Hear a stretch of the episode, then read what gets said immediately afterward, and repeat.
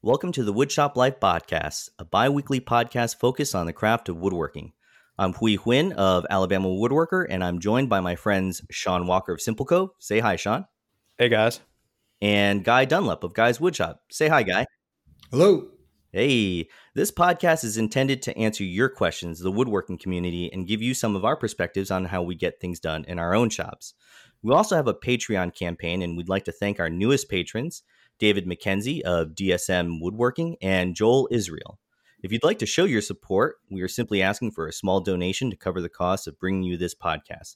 Please go to patreon.com/woodshoplife if you'd like to show your support. So let's get right into it. Guy, what is your first question? All right. The first question is from Anthony, and we've covered this before in previous podcasts, but we're going to cover it again. And just because, why not? Sure. It says hi. It actually says hi, Guy, not hi, guys. It says hi, Guy. I modified that to make you feel better. Thanks. I have a question about the Festool Kapex. I'm about to purchase a new miter saw, and I'm between the Kapex or the Bosch Glider. The only concern I have are some of the comments about the handle shape on the Kapex. Since you use it, I'd like your opinion. It's expensive, and I wanted to be sure it's worth it. Excuse me. I would really like a precision miter saw. Thanks, and love the show, Anthony. Well, the handle, if people are not familiar with the Kapex, it's an ambidextrous handle, and it's basically just straight up and down. There's two buttons on it. There's one that actually releases the saw to cut into the wood, and then there's one that powers the blade. At first, yes, it was kind of weird, but now it's second nature. I don't see the big deal at all. And the people that complain about the shape of the handle, you know, I think they're people that just like to complain about stuff for no apparent reason other than, you know, I don't like the handle. So as far as the precision of it, you know, I've owned a lot of different miter saws, and it's the only one I've ever owned that will actually cut or make precision cuts. I mean, I've made picture frames using that thing before. It's that accurate. It doesn't flex. I should say there's no deflection to it at all. All the controls work really well. I haven't had any issues at all whatsoever. And another reason I took this question, because I know, Hui, you've owned the Bosch Glider, correct? Yeah. Yep. Mm-hmm. Bosch Glider was a good saw, but there was an issue with it. And I did have to get warranty service done on it. And the warranty service did correct the issue that was with the Bosch Glider. But with respect to the handle, because I've used the handle both on the Bosch Glider and the Kapex, I actually think that the handle on the Kapex is more comfortable. And the reason is because when I'm making the cut with the Bosch Glider, the way the handle is, it's canted off to the right because, you know, I guess a majority of people are right-handed. So they put it off to the right. Now, you can use your left hand with it because the thumb depression on the Bosch Glider is on both sides, the right and the left side of the handle, the safety trigger. But it feels a little bit weird to have the handle on the right side. And it's just about the orientation of where you are with respect to the saw blade and sighting down the saw blade. There's sometimes I use my left hand on the saw. Mm-hmm, exactly. And it's just as comfortable. Right. But using the left hand with the saw handle canted over to the right side is a little bit weird on the Bosch. Exactly. Of course it is. It's designed for a right-handed person. Correct. Yep. Sean, what do you have? I have the Hitachi, which is somewhat similar, I guess, to the Festool. It's the trigger handle, I guess. Mm-hmm. You know, one thing, I've only used the Kapex once, and it was when I was at your house, Guy. And immediately I noticed exactly what Anthony's talking about. It's a very weird experience to use it. But I mean, I could definitely see getting used to it, I guess, with the two buttons or whatever, the button and the trigger. Yeah. I found that a bit odd. Maybe you'll get used to it after you use it a few times, but I have the Hitachi now, and it's the trigger style. And Does it not have a safety thumb depression on the top of it, though? No. No, okay.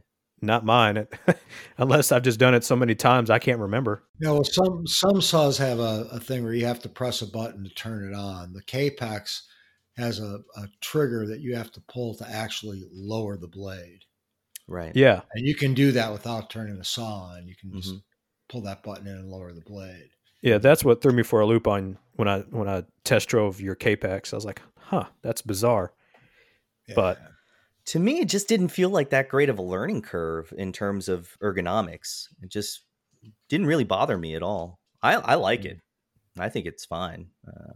I've gotten used to it. So yeah, just like anything, he'll get used to it. On your Hitachi, Sean. I mean, do you use that just for rough cutting, correct?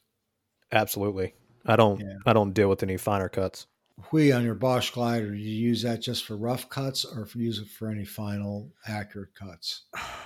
I tried to use it on some final, and I remember actually emailing you or texting you about this and saying, hey, what would you do in this sort of situation?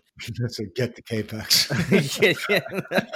I think that was actually one of your responses, but I actually tried to use it on a couple of occasions for final cuts. And that's when I noticed that there were issues with the axial glide on my Bosch after it went for the warranty service that seemed to have been, seemed to have been alleviated after that.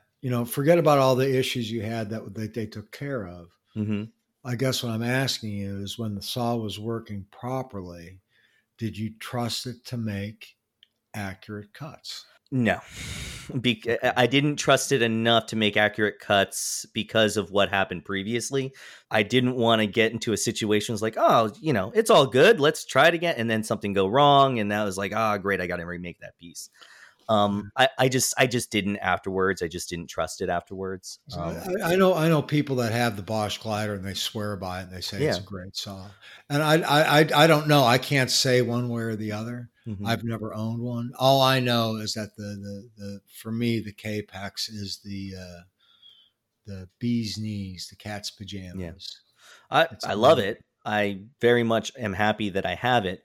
And the Bosch was a great saw for what I used it for, which was mostly rough cutting. Mind you, what I got was a refurbished saw, a factory refurbished saw. Yeah. So who knows? I mean, something, it could have been any reason for why that, why I had an issue. Now, I will tell you, if I were to spend, what is it, $1,500 for a Kapex? Ooh, yeah. If I would expect that thing to be spot on for that price. And if it wasn't, I would be highly upset. It is, though. Well, that's fine, but they better be $1,500. Yeah. Considering I paid like $389 for my saw. Yeah. I hope that helps, Anthony. I don't know. The question was up there on the list as an older question, so hopefully you haven't made a decision yet when you hear this. He's moved on to bigger and better things. Yeah, we get that question so often. Yeah. So that's why we waited a while to answer it. And I apologize for that, Anthony, but hopefully it'll help somebody out there. I think the next one goes to Sean, right? Yes. Mm-hmm. All right. So this is from Evan. Have you ever heard of anyone hiring someone for a weekend to come to your house and help make adjustments on multiple machines? My table saw, bandsaw, joiner, and planer all work, but could benefit from someone with experience double-checking things and making minor adjustments. I know that every machine has its own quirks, so finding someone that knows my exact models would be difficult, but I feel as though someone with more experience could make a big impact in a short period of time. Any thoughts or suggestions would be greatly appreciated. And, I took this question because, man, this would be such an awesome service to provide if you could find somebody to do this. When I first started out, I was like, am I just this terrible? Is the machine set up right? Is it me? Is it the machine? It's the same thing that you struggle with when you're new and you're like someone's offering the input of buy used hand tools. You're like, you don't know what you don't know. And setting up something like a used hand tool is difficult for a greenhorn. So having someone that could come and you could pay them and come set up and make sure that all of your tools are dialed in would be an amazing service. So, I was thinking about this. I'm going to bounce it off of you guys, but I would call your local Woodcraft or Rockler and see if they know of anyone locally, or perhaps if they have meetups that you could join to find someone that way. I would stick to the woodworking places if you have them around you, instead of listing on, you could try Craigslist, but it's hard to get a feel for that person. If you yourself don't know a lot about tuning the tools, how you can be sure that someone on Craigslist is going to know what they're doing without someone vouching for them or meeting them at a Rockler or Woodcraft. But you know, this is an awesome thing. If you can find someone that's experienced in your area to come and work on your tools. Now, outside of Rockler and Woodcraft and local places like that for meetups, what do you guys suggest? Maybe a local woodworkers guild. We have a North Alabama Woodworkers Guild that I'm able to pass questions along, and they have like a form and whatnot. Maybe check out to see if whether or not there's a woodworkers guild around your area. Yep, absolutely. Guy, do you have any tips? You can fly Guy in. Yeah. I've been actually asked this a couple times by people locally here that found me through Instagram or the website or whatever, and asked me to come over to it. I just didn't want anything to do with it myself, because if it's local person here, I'm going to play devil's advocate here and tell you the reasons why myself I wouldn't do it. You're opening up a big can of worms. So let's say I go over and I set up somebody's bandsaw for them. A couple weeks later, it's not working the way it should anymore. So they call me up, and I either have to spend time on the phone with them, or I got to go back over there again. I'm not going to do that unless you pay me again, because you might have changed something. You know what I mean? I think that's understandable. You know, they agree with what you've done before you leave. Yeah, but you know, my personality is I'd go over there and I'd say, yeah, okay, so it's going to be, you know, whatever the amount is, let's say $100 for a couple hours worth of work. And I go over there and I'm gonna make friends with the guy or gal, whoever it is. I'm not going to go in there like it's a business relationship. I'm going over there, I'm going to chat with them for a while. I'm going to become their buddy, and that can be a bad thing. Yep. In that type of relationship. And that's just because of my personality. Because believe it or not, I am a friendly person. I know you can't tell from my attitude on this podcast, but I am a fairly friendly guy. And I said that for me, that's why I've had people ask, and that's why I haven't done it. I didn't want to get into that type of relationship with somebody. Sure. You know, I guess that would be a good service, but there's so many different models of stuff out there. You know, you'd have to be a real old hand with all these different types of equipment. Yeah. I know there's a guy here in Fort Wayne that works on a lot of old vintage machinery. He would do it, but you know, it's like $175 an hour for him to come out to you, plus drive time. So. Yeah. You can always check your local guilds, check your local woodworking places, see if they have meetups, and don't hire a guy. I'm sorry to be such a Debbie Downer there. Well, I really wouldn't know where to find somebody like that. You just have to advertise. Instagram would be a good place to look, you know, to do searches on hashtags for your town and woodworking. Maybe there's somebody out there that has a lot of experience, and, you know, contact them and start a conversation that way. Yeah. All right, Evan, hope that helps. Hui, what is your first question? All right. This question is from Mark, and it is another question that's been on our list for quite some time. I don't think any of us have really taken it on because we don't really know that much about it. I'm just going to make that assumption, but let's go for it. Hi, guys. Thanks for the great show. I have a chance to buy a secondhand Felder AF22 dust extractor. It is a 2.2 kilowatt, 3-horsepower machine, but it has a 3-phase motor in it. I'm in the UK. Putting in 3-phase power is prohibitively expensive. Do you have any experience on running a 3-phase machine with VFD, preferably an inexpensive Chinese one? And can I use a remote control switch to activate it from my table saw? So yes, I have used a VFD. I have one on my CNC, and I also have one on my lathe, and it gives me the ability to change the speed of the motor. What I don't have, or what I have never done, is actually connected a 3-phase machine to a VFD and used it to essentially run off of like a single phase power. Well, if your lathe is running off of it, the lathe is a 3-phase motor. Right. Okay. Well, you said you hadn't used it, and so is your CNC 3-phase. Correct. What I should say is I never connected a VFD to a 3-phase motor. I've always had it like integrated already. Oh, you know, okay. Like when you buy your lathe or buy your CNC, okay. It's already integrated. Okay. So I couldn't tell you the specifics of how it works because I just don't know. That being said, I did a simple Google search and Amazon search, and there are VFD motor inverters with speed control and with wireless remote control. I listed it there. Sean, you might want to include it there, but there are remote control switches for VFDs. I believe this might be one that could work. Is it a cheap Chinese one? It's a cheap Chinese one. Yeah, it's 2.2 kilowatts and it has a remote control. There's a bunch of Chinese lettering, Chinese characters on it that I don't know what they mean, but there is English inscriptions on them. So I just don't know enough about it. I do know that there are VFDs out there with wireless remotes, and it may work in your situation. I don't know if that helps you any, but the VFDs that I have used have all come attached to the machines and already integrated into the machines that I use.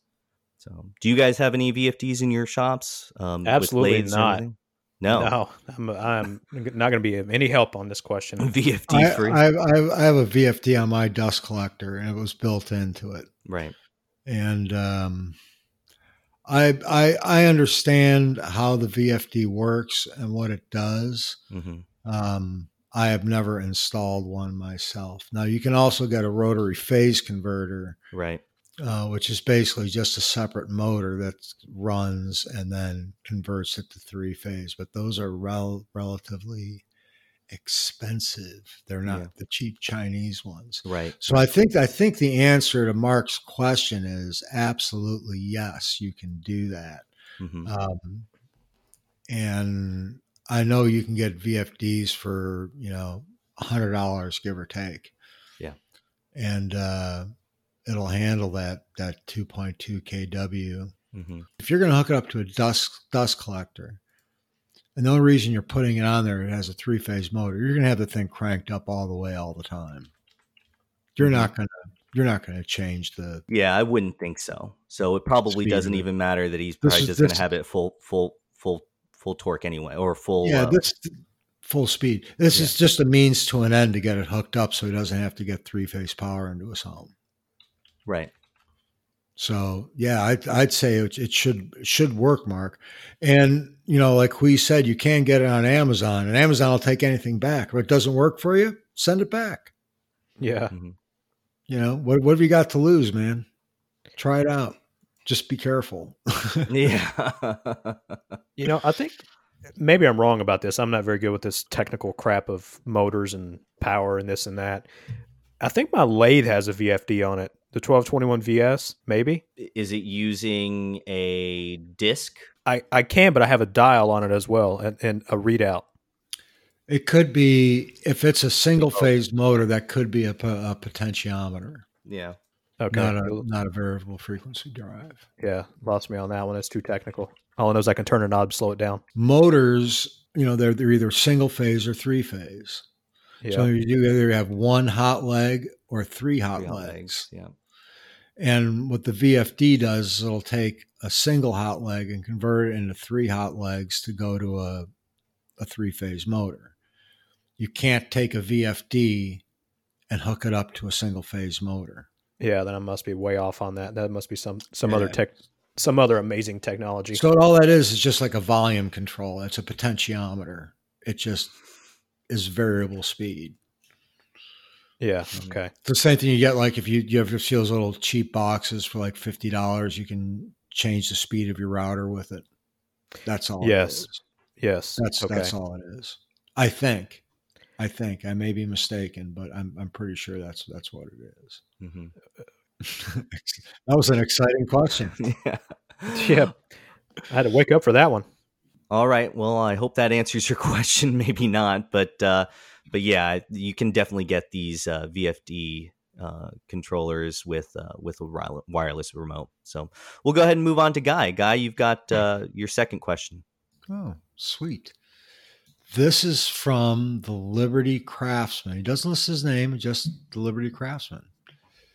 He's saying, how much time do you spend working on workflow and process in the shop? I am a night and weekend woodworker who is taking commission orders now and want to assure I maximize my time in the shop to be the most effective. What are some tips, tricks, or source material you might suggest? Maybe Guy can lend an answer to this as he is working in a full-time production shop.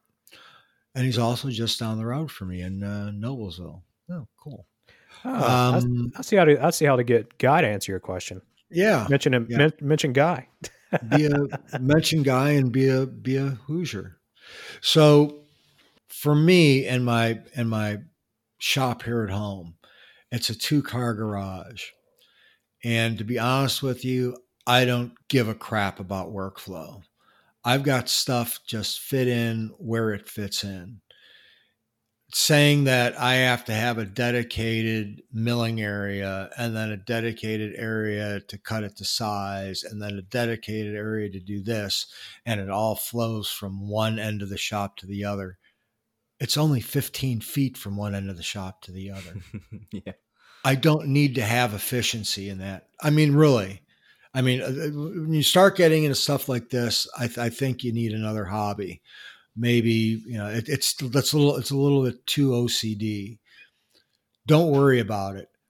Get your machines in spots where they don't have to be, if you're in a garage anyways, where they don't have to be moved often. They can be hooked up to power and dust collection 90% of the time. So you can just walk up to a machine and use it. If you've got to walk 15 feet, so be it. Mm-hmm. You know what I mean? Mm-hmm. If you're in a larger area, like the production shop I'm in, it's over 30,000 square feet. So yes, we have a lumber area, and yes, we have dedicated mill. And that's the way it works. It starts in the back of the shop where all the lumber is. And if they pull the lumber out, it goes right to the joiner. We have a 16-inch joiner with big roller bed extensions on it because we do a lot of long boards. I mean, 10, 12, 14, 16-foot boards. We go there. The planer's right next to it. It goes from the planer to the table saw, gets cut to size. Then we have another set of joiner. We have another joiner and another thickness planer to fine-tune it. And then right on the other side of that, 10 feet away, is where we have the glue-up tables. It gets glued up. It gets put in racks that's between the two sides of the shop. And pardon me, my dog is going ape, you know what, crazy. So they have a rack that sits in between that and the sanding department.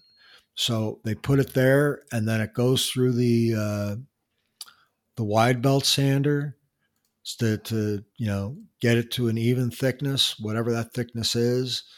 And then it goes to the guys that do the hand sanding. And from there, it goes to the finishing department. It's just a big U. So if you want to look at workflow in your shop, figure out what you're making, what you're doing.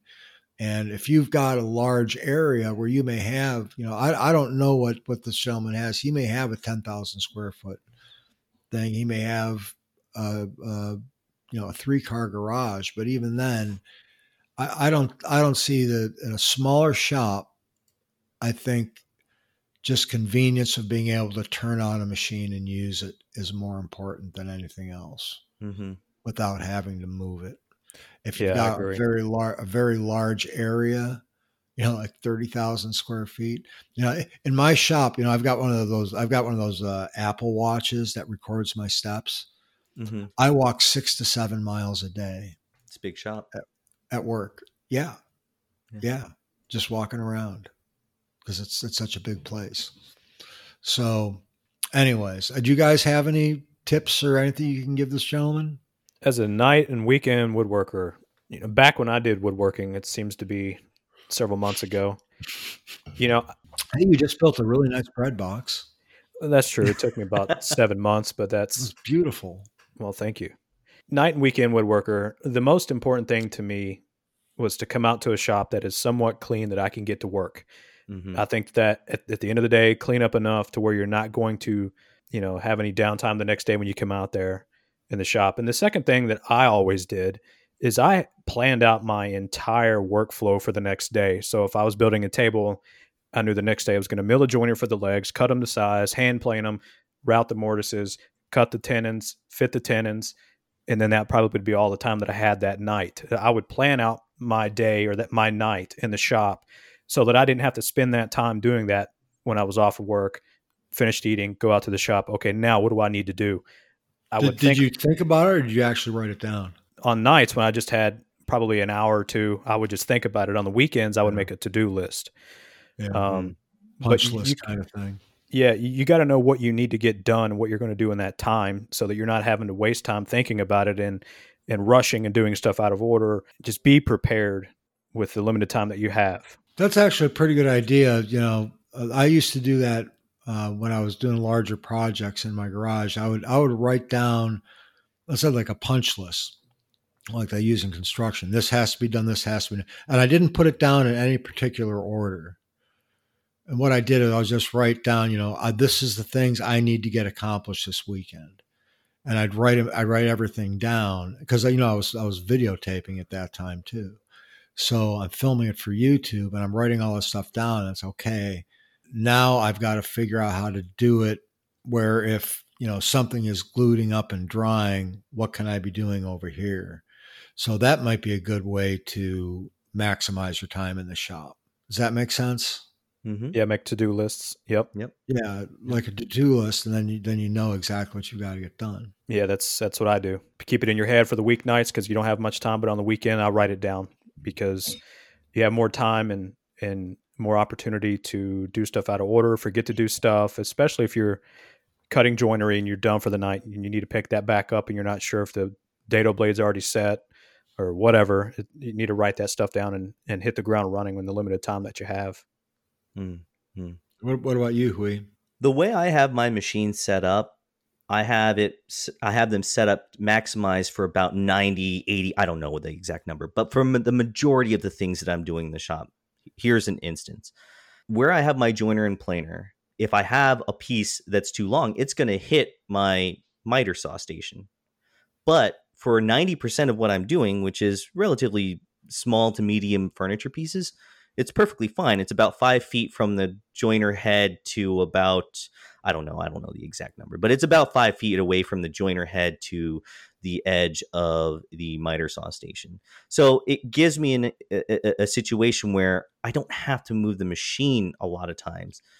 That doesn't mean that I don't move the machine. I do. I mean, when I was milling the boards for a dining table that I was making, I had to move the machine because I didn't have enough room for the outfeed of the boards coming out of the joiner. But that's a relatively easy fix. And I would say just place the machines where they fit and giving you an opportunity where you're not going to have to move them all the time, a majority of the time. That's about the only workflow that I really sort of analyze or kind of think in my head is like, oh, well, you know, how much outfeed do I need here so that I can get most of the tasks done? Because like most of us, all of my stuff is on rollers, casters, things like that. So I'm able to move them for those projects that are a little bit big. And I think that's pretty much the case for a lot of small shop or garage woodworkers. You know, you're going to have to move them at some point because you're going to have those few handful of times where you've just got big projects. So think of it that way. You know, maybe try to find out where it could be parked for a majority of the time. And for those times that you do need to move them, just make sure that you have a method like casters to easily move those machines around. Fair enough. I hope that helps, Mr. Liberty Craftsman. Yeah, I don't know your name, Mr. Liberty Craftsman, but I hope that gives you some help there. All right. So the next question goes to Sean. What do you got, man? This is from Carlos at Alberto Woodworks. Longtime listener, first-time writer. Really enjoying your podcast. It is very informative and full of great advice. I have the opportunity to get my hands on some ash trees that will be felled due to the emerald ash borer. I will have these trees slabbed and kiln dried by a local sawmill. I'm fairly new to woodworking and I'm primarily a hand tool user. My question for you guys is, what are your thoughts on using ash to build either a Rubo style workbench? He says either a, he only mentioned one bench type. Is ash density heavy enough to be used as a workbench? Any feedback is greatly appreciated. So this is coming from somebody that has a poplar workbench and has had one for probably, I don't know, 5 or 6 years, but ash is absolutely fine for a workbench top. It's, you know, it's almost as hard as rock maple, and you wouldn't, in my opinion, notice a difference. It's going to have a Janka scale of 1320, and hard maple's 1450, and the Janka hardness. What scale? I was getting ready to define it for you. I'm setting that up for you. I actually know what it is. I'm just, you know. Yeah. The Janka hardness test measures the resistance of a sample of wood to denting and wear. It measures the force required to embed an 11.28 millimeter diameter steel ball halfway into a sample of wood. It takes a ball, pushes it into the wood to measure the resistance. Hard maple is 1450, ash is 1320, poplar, which is what I used, is 540, and southern yellow pine is 870. So, absolutely, it is heavy and dense enough to use as a workbench top, depending on the type of bench you build. But if you're, you know, it's definitely hard enough, in my opinion. You know, a lot of people, well, let me take that back. Some people want a softer bench so that it doesn't dent your work. And I've also read, I think Jay Bates said he noticed in his hickory workbench that when he was chiseling dovetails, he noticed a bit of, I guess, feedback from the workbench being so hard, and it was hurting his hands, I think. You know, you're going to see for six different articles. Where's hickory on the Jenkins? I didn't look. We use a lot of hickory, man. That stuff's like, it's really hard. That's really super hard. Yeah. So if you read 6 articles, you're going to get 6 different answers, but ultimately ash is definitely heavy enough, dense enough, hard enough for a workbench top. Again, I use poplar and have for 5 years. It's beat up, but you know, it's heavy enough. It's served its purpose. It's not as pretty as some of the finer workbenches out there, but you know, if poplar is hard enough, I'm pretty sure ash is going to be hard enough. Hui, what did you make your workbench out of? Southern yellow pine? The base is made out of southern yellow pine, but the top is made out of maple, soft maple, which is really not that. I mean, it's called soft maple because it's softer than sugar maple, but it's really not that soft. I'm fairly happy with it. I think it's almost equivalent in hardness to ash. Ash might be a little bit harder. I don't know. Silver maple at 700 LBF. I got what was cheap at the time. Just get what's readily available. I probably wouldn't use like pine because I think it's a little bit too soft, but I know a lot of people that have and been perfectly happy with it. Well, what version of pine are you talking about? Like southern yellow pine or Douglas fir. I know several people that have made workbenches out of that. I mean, Jay Bates being one of them. Now, I think he actually used construction grade lumber, which I don't know. I don't believe all construction grade lumber is pine. Well, the pine has SPF on it. Yeah, which is spruce, pine fir. Yeah. When you go to the stores up here, and up north here, we don't have southern yellow pine. Mm-hmm. They've got regular construction grade 2x4s, which is the SPF stuff, and then you can buy Doug fir, right. Which is about 2 to 3 times as much. Mm-hmm. I think Jay's bench was southern yellow pine. It is southern yellow pine, and that's a Janka of 870, which is harder than my poplar. So I absolutely would use southern yellow pine. Yeah. I think southern yellow pine's cool. What's yours? Yours is made out of ash, right, Guy? My little workbench is made completely out of ash, the base and the top, and it's rock solid. It's a small bench. It's only, I want to say, 40 inches long by like almost, it's over 40. It's maybe like 45 inches long by 30 inches wide. It's really small, but I've got a vise on it and a big base and a cabinet underneath it. You can't move it.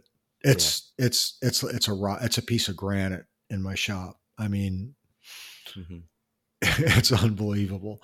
I don't have any problem with it at all. I pound on that thing. There's some dents and dings in it. You know, I've had it, I built it probably 3 years ago, and it's been great. I haven't had any problems at all. I think I bought $200 or 200 board feet. I bought 8/4. I bought 200 board feet of ash to build it. And at that time I was paying like $4 a board foot. So I spent like $800 for the wood for it. Sure. Which wasn't bad. I don't think it's bad. No, I don't think so either. I built it pretty quick. So, but yeah, the ash has been fine. It is hard. Was it cheaper than maple at the time? Yes. Okay. Yeah. Yes. Soft maple is actually more expensive than hard maple. Here anyways. Yeah. I did not want to use hard maple simply because it's a pain in the ass to work with. Yeah. I try to avoid hard maple whenever possible. Here are at least right now, soft maple is just slightly cheaper than ash. And it is slightly cheaper than hard maple. That's a different area. Yeah. Yeah. I tell you, the hardest lumber I've ever used is Jatoba. It's at $23.50. Man, that stuff is like planing rock. $23.50. Hickory is $18.20, if that tells you anything. And this stuff was like planing rock. Yeah. I am so over working on hickory. I just hate it. It's heavy. I mean, everything we build in the shop is all 8/4. Yeah. So you got to imagine, you know, some of these tables we're building are 14 feet long, 1.5 inches thick, you know, 3-4 feet wide. We've got these big ass long boards. They're heavy. And we just finished an order where we had, I think it was like 38 10-foot tables. 38. Yeah. And that was part of a 140 table order. God. Yeah. Yeah. Kept you busy for a while, I'd say. Yeah. And it was all hickory. All of it. We're so over using hickory right now. It was the biggest order we've ever filled. If you look at my Instagram, I took pictures of it before we loaded it on the 4 delivery trucks that took 2 runs to take it. Yeah. That's an impressive amount of furniture. Wow. But that stuff is so damn heavy. And that's the other thing to consider too, you know, if you're an old fart like me, I don't want to be messing around with this really super heavy wood to build this big bench, especially a Rubo bench. You know, they're pretty big. That stuff's heavy, man. Yeah. You don't have the ash is much lighter, and it's, you know, and Sean's numbers show it's almost as hard as the other stuff. So, yeah. And it should be cheaper than the maple too. Yeah. So there you go. Yep. Well, hopefully that helps. Let us know what you end up going with, but I'm going to bet you go with that ash. Yeah. Well, Hui, what's your last question with this? All right. This question is from Anthony. I am a novice woodworker with a focus on medieval furniture for the house and camp, as my wife are part of a living history group. That's pretty cool. We are looking for our first house. I would like to have one area of the house for a workshop. I use quite a few power tools in my work now and will hope to get a table saw and drill press after the house. I know I should be concerned with ventilation and dust collection, which will be determined by where in the house the workshop is, but I am hoping for it to be in the garage. I was wondering what else should we be looking for in a workshop space when house hunting? You know, outside of the obvious answers of, you know, get as much space as you can and all these other things that, you know, if money wasn't an object, you would have a 15,000 square foot shop with, you know, tons of insulation and, you know, heating and cooling. I'm going to just talk about things because I am currently in the process of building a house that I think are relatively obtainable or things that you could look for in a house and say, hey, that's going to just make things a lot easier. And one that I can think of is having enough room or enough space in your breaker box for 220 outlets and maybe a couple of extra 120 volt outlets for the garage. I bought an older home. My house was built in 1966, and I literally have enough space for only two 220 volt lines out in my shop. That's about it. I cannot put any more into my breaker box unless I call an electrician and get another sub panel out in the garage, which is going to cost me a lot more money, and I don't want to invest in that, especially considering since we're moving out of it. I'd like to get some of your, Sean or Guy, your input in terms of what you think if money is an object. What are some things that you would have to look for and say, you know what? I really, really need a garage to have this in order to make it a usable workshop space, because I don't think it's fair, at least in most people's case, to say, oh, money is not an object. So, find the biggest space you can. What are some things that are maybe some non-negotiables for a garage workspace for you? Maybe ceiling height. I mean, other than power, if you're looking at a place already built, I mean, you're going to be limited on what you can get, because not every house is built to be a wood shop. So maybe, you don't want something that's got low ceilings, perhaps. The obvious things are you like to have it be insulated. But yeah. Again, if you're picking from a house that's already built. Well, that's my question. Are we talking about if he's building or if he's buying? There's a lot of variables and a lot of questions I have that we just don't know. Yeah. I'm just going to say ceiling height. I'm assuming that he's looking for one that maybe is already built. I don't know. All right, I'll take that's my final answer. Is I'll leave a little bit meat on the bone for Guy. My final answer is ceiling height for 500. That's a question that's very hard to answer because A, we don't know a lot of the details, but also B, we don't know exactly what you're building. I mean, we've got a general idea. You mentioned some of the stuff, but there's not a lot of specificity to it. Mm-hmm. I've just been trying to say specificity all day, so I thought I'd throw that in there. Nice. It's an awesome word. Sure. So, without that amount of specificity, twice. Actually, I said about four times now. Anyways, so it's very hard to say, look for this or look for that or look for this. I think you really need to sit if it's going to be that big of a part of the house buying decision, you need to sit down and figure out what's important to you, because you might only need a 1-car garage. You might need a 4-car garage. Right. Mm-hmm. I don't know what part of the country you're living in. It may need to be insulated. It may not need to be insulated. There's just so much going on there. The questions that if I was moving now, mm-hmm. these are the things that I would ask myself is, how much room do I need to put all the equipment that I need to build the things that I want to build? Right. All the other stuff is secondary to me. The insulation, the electrical, the mechanicals or the heating and cooling. That's all secondary, because that's all stuff that even in a house that's built already, you can put in later. Mm-hmm. I'd be more worried about the physical size and make sure it's enough for what I need it to do. And especially if it's a garage, are you going to have to share it with cars?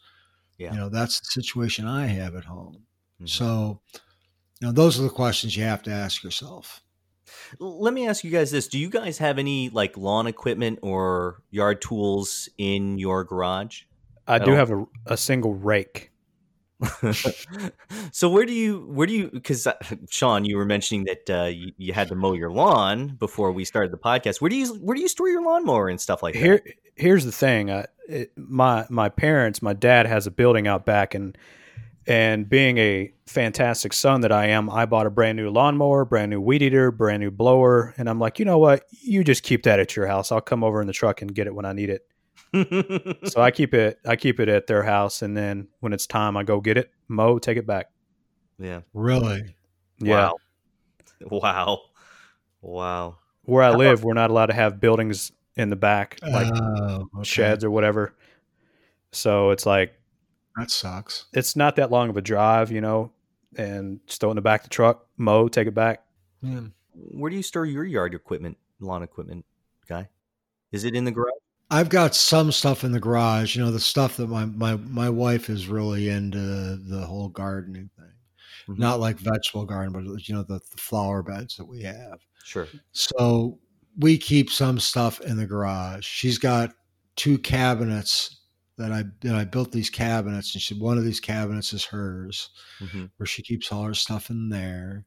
And then I've got wall space dedicated to, you know, the rakes and the shovels and the weed eater and the blower and the hedge trimmers and that kind of stuff, mm-hmm. where it hangs on the wall. Mm-hmm. But I also have the largest building I am allowed to have as an outbuilding on my property, which is a 10 by 12.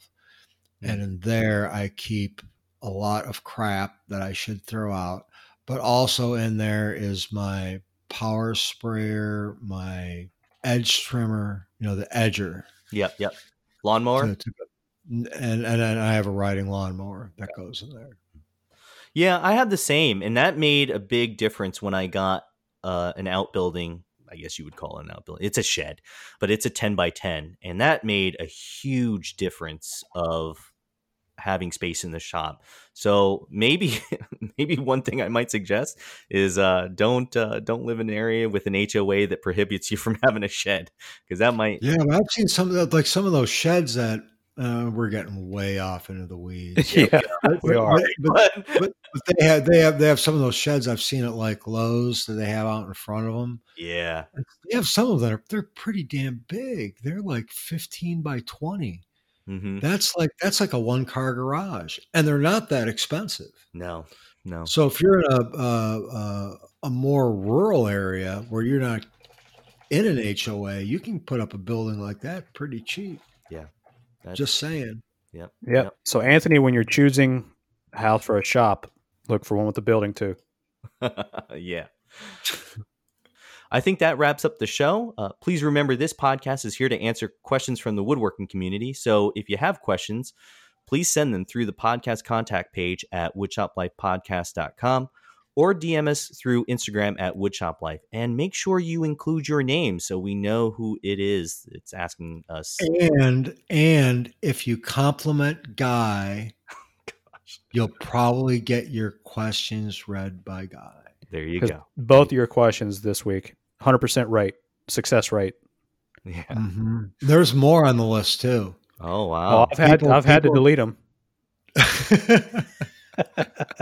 Look, people, we don't want his head getting too large, okay? Yeah. We would also like to thank everyone who has left us a 5-star review on iTunes. It really helps us in the search rankings. And of course, we truly appreciate the support and feedback. And you can reach me at alabamawoodworker.com. All the links to my social media are on my website. Guy, where can we find you? Guy'sWoodshop.com.